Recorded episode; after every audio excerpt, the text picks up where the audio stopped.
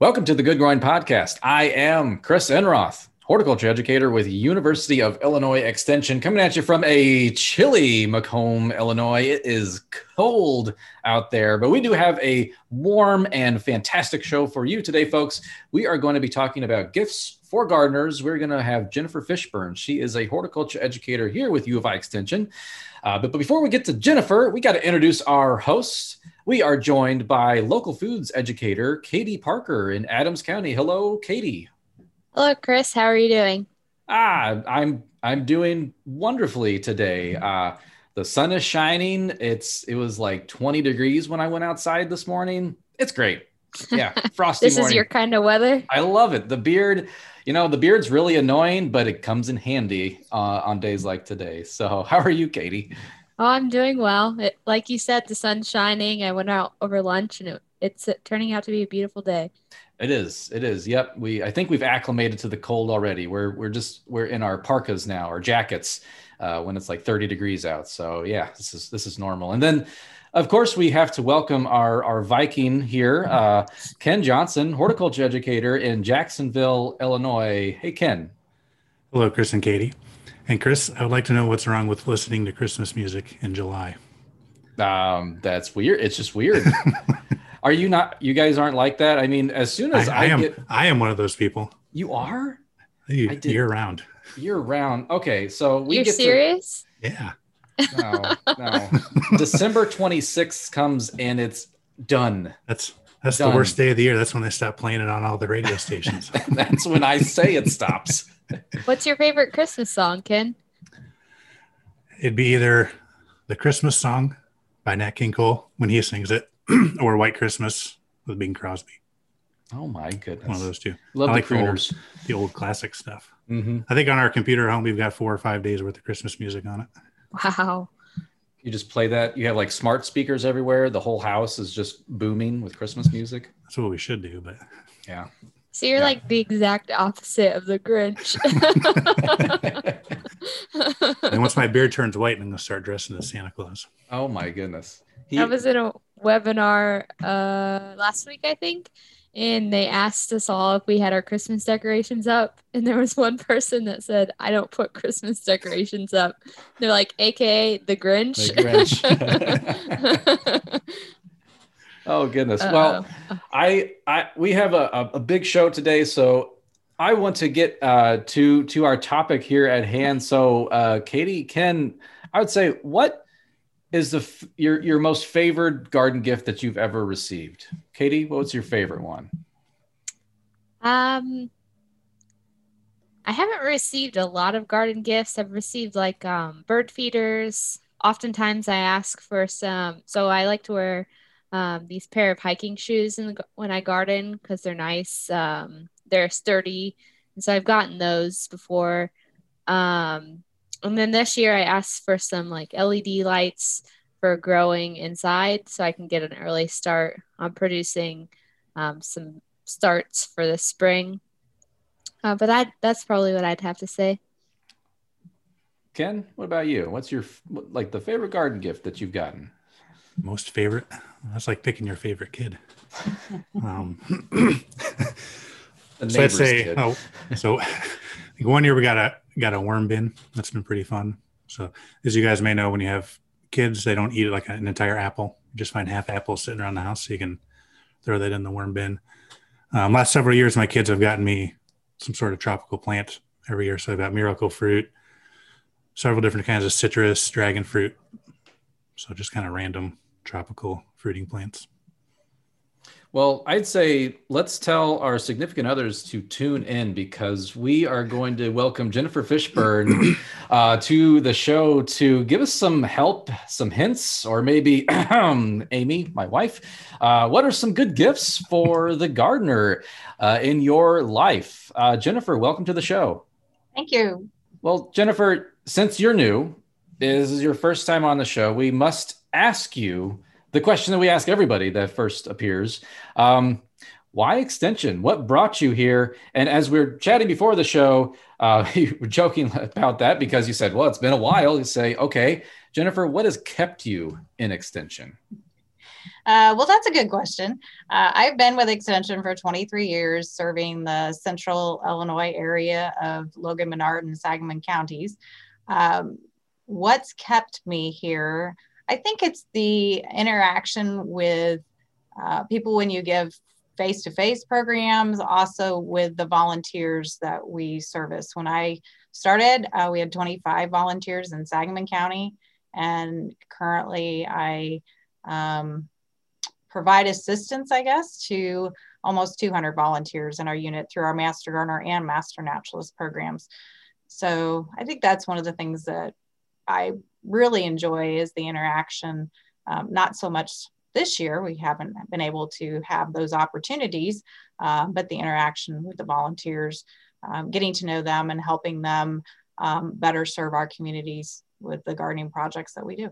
I, I think we can all echo that. We we do kind of miss that face-to-face moments of, of interaction, um, uh, that knowing that we, we've helped others solve problems, uh, contributed to our communities. So uh, yeah, and we're, we're definitely feeling some of that loss, but we keep, uh, we, we've, we've adapted to our current year, and we're doing a lot more of this online work. And so we're, we're talking about gifts today, um, gifts that you might, well, probably a lot of us ordering online. Um, but maybe one thing that we could also plug uh, also would be like our local, locally owned uh, garden centers. A lot of them do carry the, the items that we're going to talk about today. So, you know, don't forget uh, some of the, the locally owned businesses in your area, and, and feel free to uh, hit them up and see what they might have. So Jennifer, in terms of gifts for gardeners, what, what do you have for us? What, or, or I mean, my wife, what, what do you have uh, to suggest? Well, uh, number one, we'll start off with garden gloves. Mm-hmm. Uh, this is one example that I'm modeling here. Um, these are inexpensive. Um, our volunteers here in our unit actually sell these for their fundraisers when they can do so. Um, and these gloves here, what you'll notice is the back is breathable, and then the front has, um, it's a little bit textured and rough, but it um, also is waterproof on this side. So you can easily pull those wet weeds when they're wet or damp, Um, and not get your hand all wet at the same time. What's also nice about these is you can wash them in the wash machine. Um, obviously not with regular clothes, but they will wash, don't dry them, um, but they wash really nicely. Or you can just take them and run them under a faucet and get the extra dirt off. Um, I recommend everybody have several pairs of these, usually in the same colors, because you're gonna lose a glove Um, somewhere along the line. What I like about this one is it's uh, a bright color. They come in uh, bright pinks and and greens and purples, so you don't, you know, if you do lay them down, hopefully you'll you'll find them in your yard. Um, but the main thing about wearing garden gloves is making sure that they fit the person, um, that they fit snugly, but not too snug on your hand, because you don't want them to slide off. Um, so buying a good quality glove is is a good idea. Also making sure that your glove fits the task. So the gloves I just showed you are gloves that would work well for weeding um, and general gardening purposes. Um, but if you have the rose gardener in your um, midst, somebody who has a couple of rose plants, um, I would really recommend something like this, uh, where it's protecting um, your hand as well as your forearm, because when you work with rose bushes, you're obviously reaching into them, um, and these are leather, so they will protect your arm from getting all scratched up. Um, but again, making sure that they fit, fit fairly snug, um, but not too tight, obviously. Um, so this is one of the things I would recommend is garden gloves.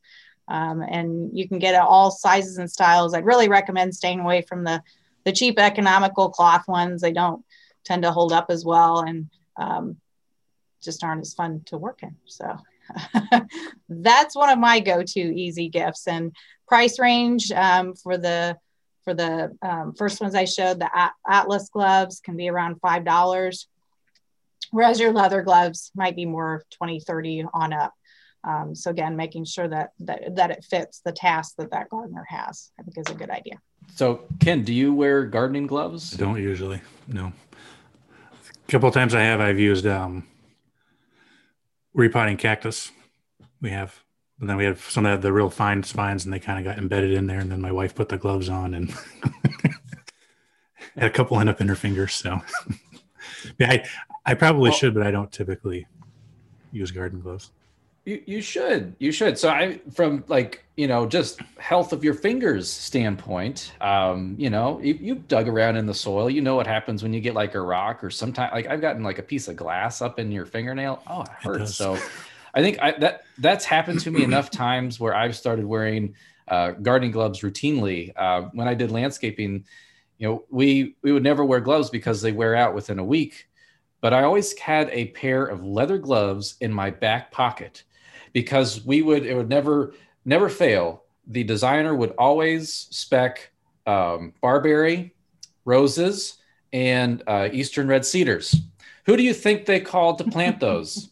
The horticulture guy. So I had those leather gloves on me all the time because yes, that, uh, I mean, to save my fingers from becoming pincushions. The other two types of gloves that folks may consider as well, Um, as you just mentioned, a pair of leather gloves. I use those particularly when raking or, you know, getting a lot of um, the heavy debris out of the garden. Uh, but also, if you know that person in your family that um, uses insecticides or any herbicides, um, in our particular case, you know, we have thirty-three acres, so we're trying to get rid of honeysuckle and autumn olive. Um, having a good pair of chemical gloves to wear when you're mm-hmm. using, when you're operating a sprayer of any type would also be a a good thing, for, well, really a recommended thing for for folks to have as well. I know another really great gift, and I think, Katie, you had mentioned this before, is one of your favorite tools, right? Was it the, um, it was a soil knife, right? Yeah, yep, super handy. Here so, we are. And so Jennifer has one of those right there, awesome.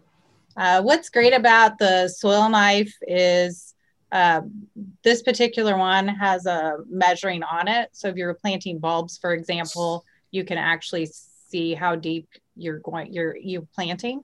It also has a, a pretty razor sharp edge, serrated edge on the one side, and then a notch on the other side. So the notch is good for cutting things open. Um, so is the razor side, but they're pretty, these are pretty sharp. Um, also recommend if you're going to have one is to get the pouch to go with it that has a belt loop on it, so you can put that on your belt and store that.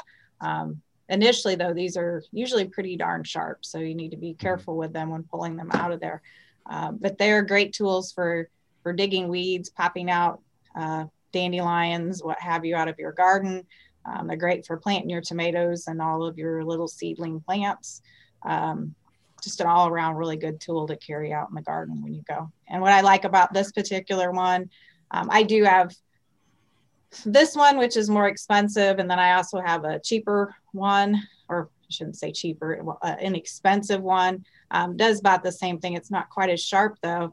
Um, but I like this one the best because it has an orange handle. So again, if you lay it down in the garden, it's easy to find. So color is important. Or if you don't have the orange handle and it's, for example, the one I have is blue, put a piece of, piece of uh, tape around it that's a bright color. That would be helpful too. And, and some of them come with a notched end too. Yes. So if you're cutting dandelion weed or something like that, they're nice to cut with. And, and these could again be purchased at your local garden centers. A lot of your hardware stores carry these. Um, so it's not necessary, unless you want to, to order them online, but you can kind of support local by buying local with this tool as well. And then something that I always have on me, I mean, literally they were in my car, I just ran and grabbed them right before the show started, is uh, a pair of pruners right here. So a pair of hand pruners. And you kind of got to know the person that you're giving these to, right, Jennifer? I mean, would you give a very fancy pair of pruners to someone who loses them all the time or is abusive to them?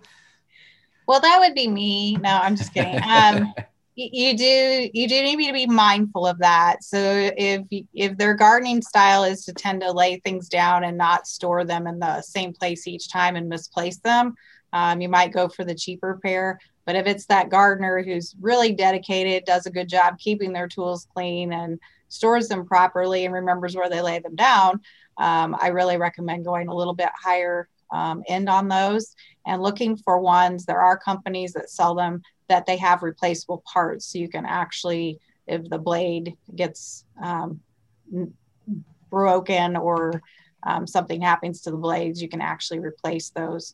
Um, that's that's a really, really good idea. But also, as you showed, Chris, having that, um, the carrier, the pouch to go with it, that, that you can put that on your belt as well. will help you from hopefully laying those down and forgetting where you laid them. Um, but the nice thing about the, the pricier ones is if you do lay them down, they tend to get a little weathered outside and rusted.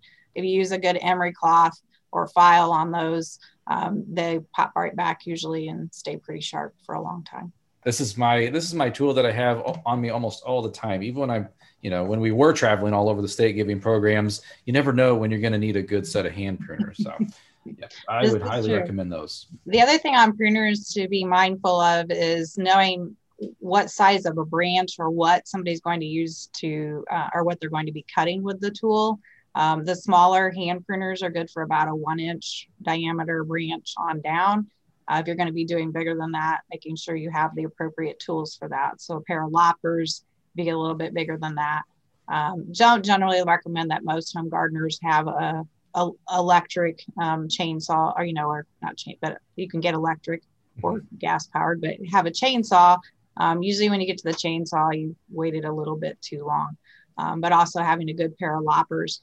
Uh, my favorite loppers, I didn't uh, bring them with me today, but my favorite pair is a ratcheting pair um, that it doesn't take as much effort to make that cut because you you cut a little bit, it ratchets, and then you can cut a little bit more.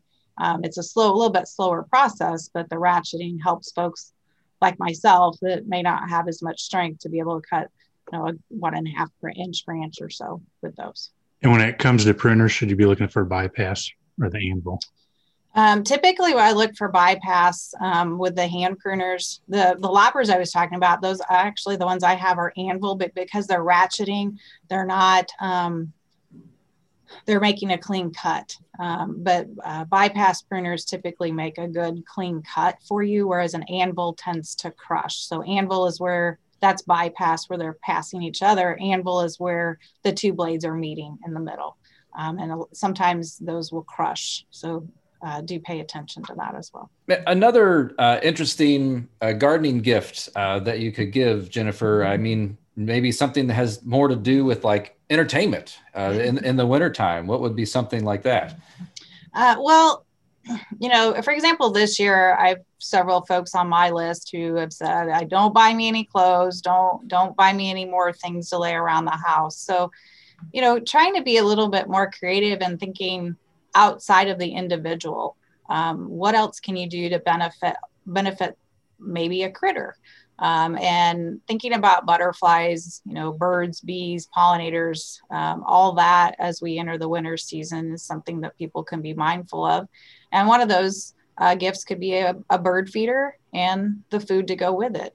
Um, that's, that I think is a great gift, provided that person has the yard and has the ability to get out and fill those feeders and Um, pay attention to them, but it, but it also is a little bit self-serving to the individual because they can enjoy them. I know um, this year, I, uh, when we all uh, were working from home, um, I used my kitchen table and I was able to identify and actually marked in a bird book. So that would be another gift to go along with that bird feeder is a good um, identification book on birds.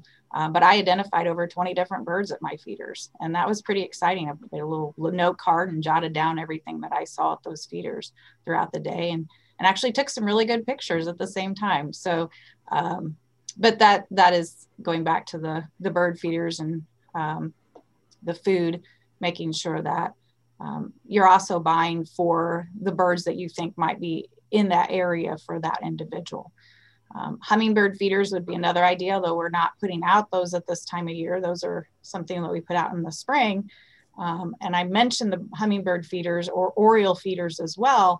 Um, when you purchase those, my recommendation would be to put a little note card with it or print something off the internet that explains how to properly feed your hummingbirds and orioles. And that is not with the commercially purchased colored um, food that liquid that you find. So I'm just giving them a recipe for the simple sugar, sugar to water ratios that they would need for those feeders would be also a good idea. So here's, sorry, go ahead. So I grabbed one of my, the bird feeder we have at our house. We've got one of these larger um, ones where they have these individual perches they can go in and split sides. So you could put different kinds of bird seed on there if you want. We just do um, the sunflower seeds um, in our yard. And, and with that one, that can last for, for several days until the squirrels find it. And then sometimes it's refilling it almost every day, but that, that can last a little bit longer because it's fairly large sized. Yeah, and you can get them in all price ranges, from the hummingbird feeder that might run you around ten dollars on up to actually a couple hundred dollars for some feeders that are that can be pretty elaborate. Um, and then buying those, sometimes people will buy the either the stake to put them on or in a baffle um, to try to deter the squirrels from from eating off your feeders as well. But the squirrels got to eat too, so. Sort of along that vein, um, it, this has been sitting on my windowsill for a few years uh, when Kelly Alsop, uh, also a, a colleague of ours, she came to our unit to uh, show us how to make uh, gifts in the form of a, uh, I think, a pollinator hotel. So we made these little boxes and we used stuff them, and this was as pine cones, some moss, and just some wood shavings and things like that. So um, it's super adorable, and you would just set this outside or hang it outside and give this as a gift. So that's just something that you could even make just at home um, and, and give that to, to a gardener. That's a great idea. It, there are some other gifts also um, very popular to give to gardeners are houseplants. And so Katie, I know you, you kind of, you might have some of the, the more better collection than, than us here. So what do you have in terms of houseplant possibilities? Yeah, so I love houseplants. Um, Succulents have become a lot more popular lately, and since we're all staying at home, um, that's a nice option. If you want to give some friends succulents, you can find a cool pot and plant it there. Uh, succulents are kind of hard to take care of, so if uh, this person or the person that you're gifting to, um, if they don't like take care of plants so well, um, that may not be the best option. You could also give something such as aloe vera. So aloe vera is a little more easy to take care of, and it also has some additional properties that are nice. So if they have any cuts or burns, they can uh, p- pull off aloe vera and use that for that. So it's kind of a dual purpose. You're helping take care of them as well as giving a nice gift. I got an aloe vera as a present earlier this month, and they wrote on the clay pot, it said, "Aloe, be back." ah. I don't know. I just giggled a lot when I saw that. So I thought yeah. it was hilarious. And a fun thing about houseplants too is it's kind of the gift that keeps on giving. So if you give a gift of a houseplant and it grows and gets larger, sooner or later you can separate the plant and give it to someone else. So that's always a fun thing to do too. Exactly. Oh, and I thought of another one. If you're doing a succulent to a friend, give them a little L E D light to put on the succulents for the winter. There that you go. Be, yes. Especially the neglectful houseplant person. to, to go along with that, Katie, um, you're right. Knowing what th- that person's ability to care for the plants, their skill level would be. Uh, another thing you could do is provide a little index card or cardigan or something you print off from the internet that provides the care information for that particular plant or where it likes to grow. Um, I think probably the easiest, most foolproof plant for every everybody would be a, a snake plant or a type of a, a smaller Sansevieria plant.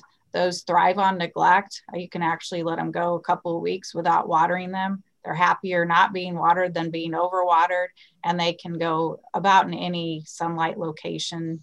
Um, they like a part, you know, partial light to, uh, you know, a little bit darker. They can thrive in your office space or your home office as well. So, be another thought. And refer your friend to Extension, you know, so they can learn about plants and how to take care of them, and you can even buy some books. Um, So Extension, we have a lot of information. This is from a specialist, uh, extension specialist in Washington State. So uh, Linda Chalker Scott, How Plants Work. Uh, it's a book that I've used in the past for teaching classes. And I think whether you're new or old to gardening, uh, you know, books like this are really useful. I would agree. And to go along with that, Chris, I would mention um, if you're buying plant books that for outdoor plants, you need to be a little bit careful about the source of that information and where that's coming from.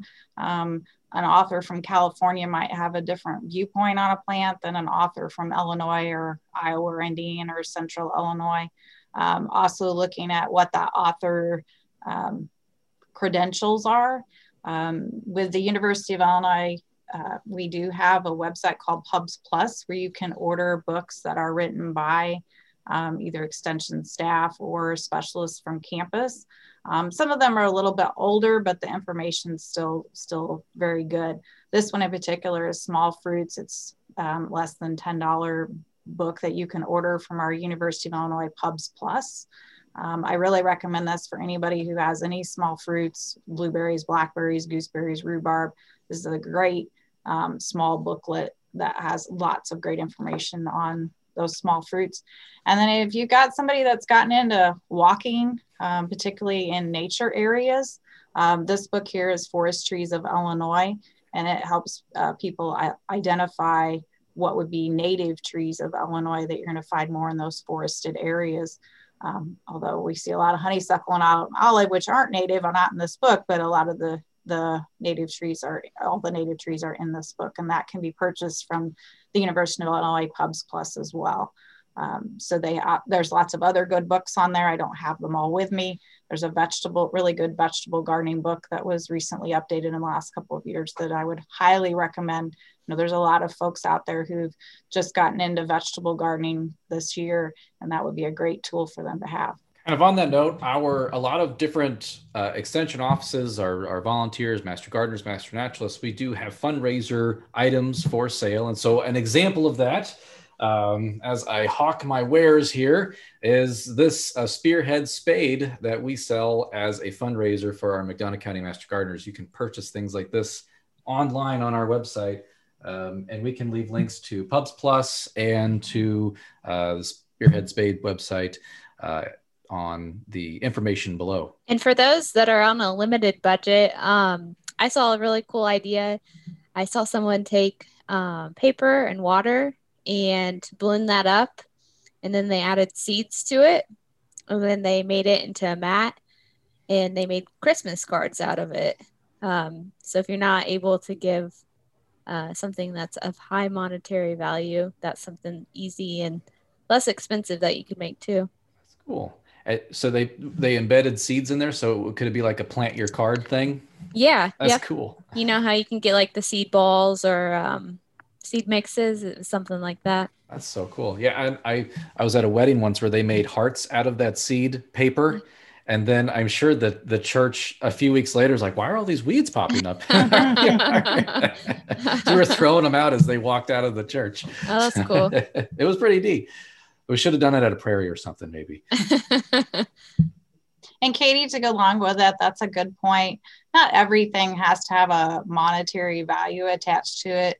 Um, other things you can do is offer to do some yard work for that person for the during, obviously probably more during the summer, but I always encourage my kids, you know, when it's my birthday or Christmas, I'd rather you wash dishes, go out and rake the leaves, do some yard work than to buy me a gift of something that I probably won't use. And they remind me that often when I they get me something and I don't use it. So um, getting giving just a gift of your time is always very nice to have as well. Um, or, you know, mail them a gift card for they're into vegetable gardening this year. You can mail them a gift card or money to buy seeds from a particular place. Um, there's other things you can do as well.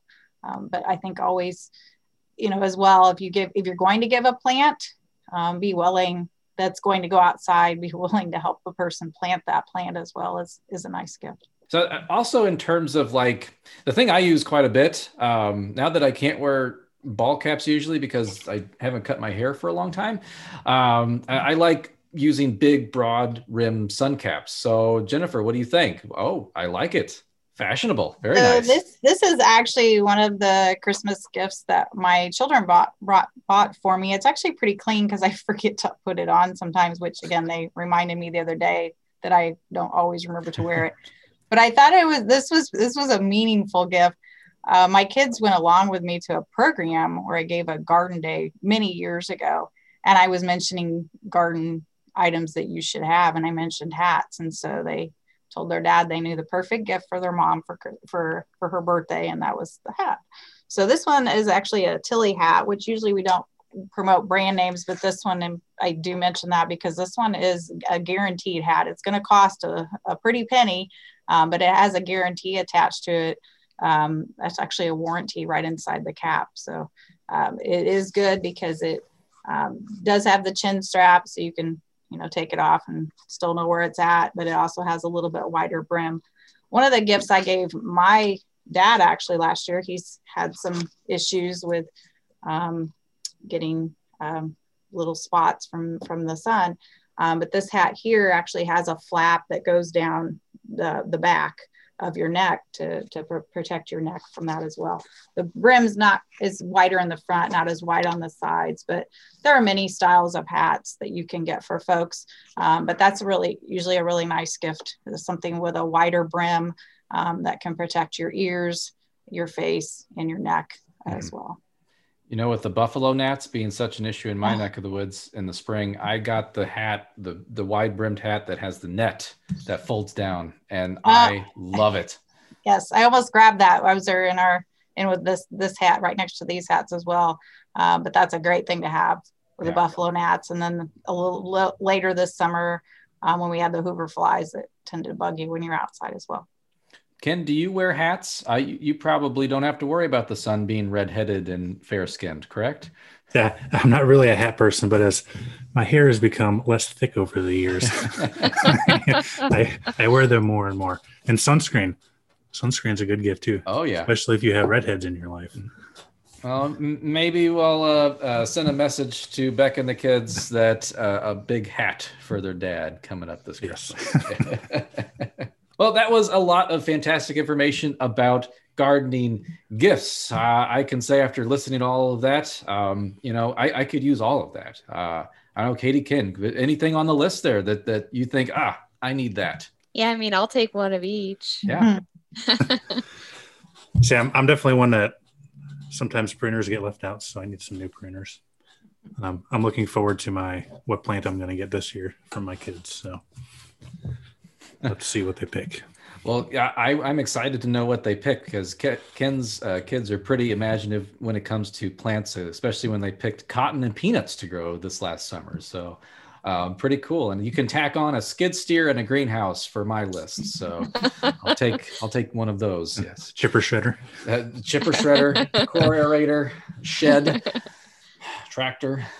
Yeah. I got a, got a big list. I don't, I need, I need more wealthier friends and family though. Oh, well, that was a lot of great information though. So thank you, Jennifer, for that. Uh, we do have a couple of client questions though coming in. So Jennifer, would you mind helping us answer some of these? Sure. All right. Awesome. Well, I'll go ahead and read these off, and uh, a lot of them come from social media. And our first one comes from Facebook. Um, so Jennifer, they're asking, what is a fast growing and clean tree? So they don't want it to drop a bunch of stuff. Uh, and they're in central Illinois. They're looking to replace a few trees that had to be cut down. So uh, what are your thoughts about a fast growing and clean tree? Well, that's a, that's a difficult question to ask because fast growing typically means weedy, which also means lots of debris, or you're going to be, to be cutting it down in fifteen years or so because it's going to get a lot of pest issues. So fast growing and clean don't, don't usually go to, together very well. It depends on if they're looking for a smaller tree or a large tree as to options that they would have available that would be more of the medium growth rate with few um, issues, I guess, as far as dropping things. My all-time favorite would be serviceberry. Um, anytime I'm thinking of planting, I'm thinking of serviceberry because it's a four seasons plant, meaning it has an interest throughout the year, um, in its bark, its flowers, um, its fall color, its fruit. Um, but that one grows about twenty to thirty feet tall, medium growth rate. So that, that would be my go-to if I'm, if I was just going to pick one plant to put into my yard, that would be it. Another one that's on the taller side would be a Kentucky coffee tree, but making sure it's the male form, as the male doesn't drop the seed pods that the female will. And those have a medium growth rate and grow about fifty-five to seventy-five feet tall. But I will mention, if um, someone wants the full array of possibilities, uh, the University of Illinois Extension partnered um, with many, many organiz- reputable organizations and put together an Under the Canopy brochure, which is available at our extension offices when we're open, um, but it could also be mailed out to someone. And that has, that is a must go with every new tree that somebody plants. It gives you all the information on how to plant the tree, how to care for it, um, and that kind of things, and recommendations. I love Under the Canopy. Unfortunately, no digital copy is available, but uh, we have lots of hard copies that we want to send to you. So please let us know. Yeah, I have an office full of boxes. I want to get those out to people because it's fantastic information. Yes. Uh, one of the landscaping strategies that we would often do is we would plant a fast-growing tree a little bit near, not, not against the house, but near to the house, and then a bit farther away. That's where we'd put the slower-growing trees. So we'd say use like a, a birch. That should be a little bit faster growing, and then farther away we would do an oak, which is much slower growing. And then kind of with the idea that eventually you're going to cut down that fast growing tree and allow the slower growing tree to kind of take over that space. So that's one strategy uh, a lot of landscapers do employ. It kind of makes the yard look fuller, faster, just something we all want, that instant gratification. So yeah, I'd, I'd go with the, uh, and I love Kentucky coffee tree, one of my favorites out there. Uh, so Ken, our next question, this comes from Knox County, and this is an interesting one, and uh, but it's not a rare one.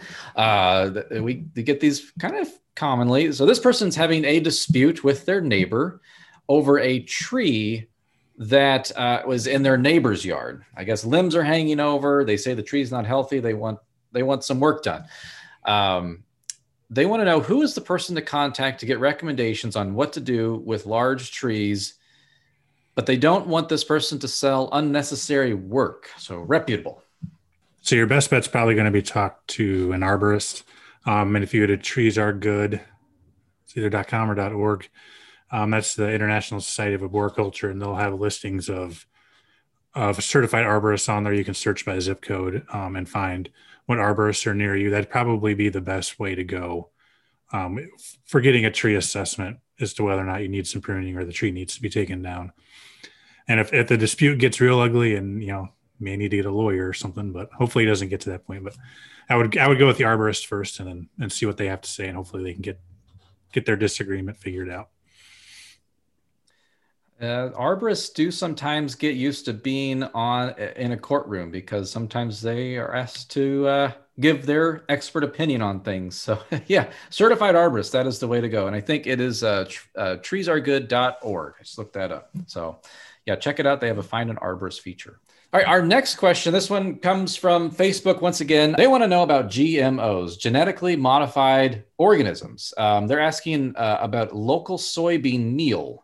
Uh, they want to know, would it be safe to put this into their organic compost uh, to, uh, to to compost that and then put it on their vegetables? Would their vegetables still be organic? So Katie, what what is the answer to this uh, controversial question? So if you are certified organic, uh, you typically can't add anything into your system that is not considered organic. So by By adding those genetically modified soybeans to your compost pile, uh, you would be adding G M Os, and so it would no longer be considered organic. Um, so I would not suggest that if you are sort of certified organic. If you're just growing it for your own personal use and you consider it an organic um, compost and organic vegetables, and you're okay with adding Uh, that soybean meal that's genetically modified, you're fine to do that. There's nothing bad that can happen. Um, some things to know is typically with D N A degradation, um, that happens about one hundred ninety degrees Celsius. And so w- with our compost pile temperatures, we're not reaching that temperature. So we wouldn't expect that that would be breaking down any of the G M Os in the soybean meal. Um, and so there is the potential of that still being present. Excellent. Thank you, Katie. Um, our next question, uh, Jennifer, this is for you. So um, they're uh, wondering, uh, they have a limelight hydrangea, and it being December right now, uh, it is blocking the view uh, to, to their home and where they've hung a wreath on the outside. They want to know, can they prune that hydrangea right now to open up that view? Uh, they want to know, will it still bloom next year? Well, that's a good question. Uh An easy answer would just be to say there's an old saying that you can prune anytime the saw is sharp, um, but generally we would recommend uh, pruning uh, after something has bloomed. So if something blooms in the spring, like a forsythia, you want to prune that after it's done blooming, because uh, you don't want to remove the flower buds for the next season. So it's blooming on old wood. In the case of the limelight, it's blooming on new wood. So you could prune that now and you would, would still get blooms for the following season. Ideally though, we'd really recommend that you wait till um, spring before it greens up to, to do that pruning, when it's still dormant, um, to do that pruning. And then ultimately my recommendation for folks is don't go to a garden center and just buy a pretty plant because it's pretty. Um, buy it because you know it fits your space. So if you can, plan ahead, do a little bit of homework and research. Uh, the reason I say that is limelight will grow um, seven to eight feet tall. So it, it's a pretty large shrub. Um, and if you didn't want um, that tall of a shrub, purchase, um, which one did you say, Chris? Uh, oh, yeah, the, you can do little lime. That's little the, lime. That's the dwarf that's version, but that's still a big, it, I mean, it's a big shrub. Yeah, they're, they're all big. Mm-hmm. Yes, surprisingly, hydrangeas as a group are all pretty good sized shrubs. It's very difficult to find one that grows only, you know, three, three or four feet tall. They, they get pretty, pretty good size. So plant selection is always really important um, to think before you, before you, buy it, before you plant it. It may be only a foot tall in the container when you buy it, but they grow pretty quickly. So keeping that in mind, and also placement, you know, if you've, you want to place it one side of a window or another, making sure that you plan for how wide that plant is going to get so that you know that it's not going to block a window view or what have you. But to answer her question, she could prune it now, uh, but the long answer I just provided might help people when you're planning for the future. Always plan for the mature size, not for what you see in the nursery. Correct. Perfect. All right. Thank you, Jennifer. Our, our last question for today, this comes from uh, Warren County. So the, what happened here is, uh, looks like this person, uh, they augered. So they used a, a soil or ground auger to install several dwarf apple trees. They did it this fall. They've noticed the trees have settled, and now the graft, which is the, the graft between the rootstock and the above ground scion or above ground growth, is below the soil line. And we always want that above the soil line. So uh, can they want to know, can these trees be dug up and reset at the proper height right now? Yeah, so since they just planted these trees, it would be okay to, to kind of dig those up and reset those. And the reason you don't want that graft below that soil line is because that, that rootstock is what's going to be causing that tree to dwarf. So by burying that, that your scion, the, the part you're growing for the apples, that's going to potentially root. And then you're going to get a standard sized tree, which could be twenty, thirty feet tall. So you're going to want to raise that up so you get that dwarfing. Um, you know, if this had been, this tree was several years old, it's going to be a little more difficult to do. But since it's newly planted, they shouldn't have too many issues. Um, resetting that, just kind of be kind of careful. That's probably started to root into the soil a little bit, so be kind of careful taking that out. You're not trying not to damage the roots too much. Um, and in the future, you know, if you're only planting a handful of trees, you may not want to use an auger. A lot of times you tend to dig a little too deep using those, so um, just use a hand sh shovel um, instead. If you've got hundreds of trees you're doing, yeah, auger is probably going to be a little bit better, just to save some time. You're not doing too many, just do the hand shovel or just a regular shovel. All right. Well, that was a lot of great information today. Uh, gifts for gardeners. Uh, so I, I think we all have a, a full list uh, here today. So Jennifer Fishburn, horticulture educator, U of I Extension. Thank you so much for being on the show today. Thank you for inviting me. Well, and of course, we cannot forget the Good Growing Podcast is produced by Wendy Ferguson and edited by me, Chris Enroth. Thank you so much to our intrepid co-hosts, Katie Parker and Ken Johnson, for steering us through the trepidation, the, the trepidus, trepidation, uh, I'm trying to think of T words, I can't. Anyway, so uh, for uh, finding out gifts for the people that are uh, mean the most to us in our lives. Katie, Ken, thank you so much for being here today. Thank you, Jennifer, for all the gift ideas. I have a lot of shopping to get done. And thank you, Chris and Ken. It's always good to see you guys. Thank you, Jennifer. Thank you, Chris and Katie. Let's go listen to some Christmas music and do this again next week. We can listen to it now, Ken, but we can't listen to it in July. And yes, we shall do this again next week, Ken, uh, who likes to listen to Christmas music any time of the year. Um, we are going to be joined by Robert Richardson. He's the president of the Illinois Christmas Tree Association. We're going to be talking about the Um, it's kind of the, the blockbuster year for Christmas trees and uh, kind of what is it like to grow Christmas trees here in Illinois. And so listeners, thank you for doing what you do best, and that is listening, or if you're on YouTube, watching. And as always, folks, keep on growing.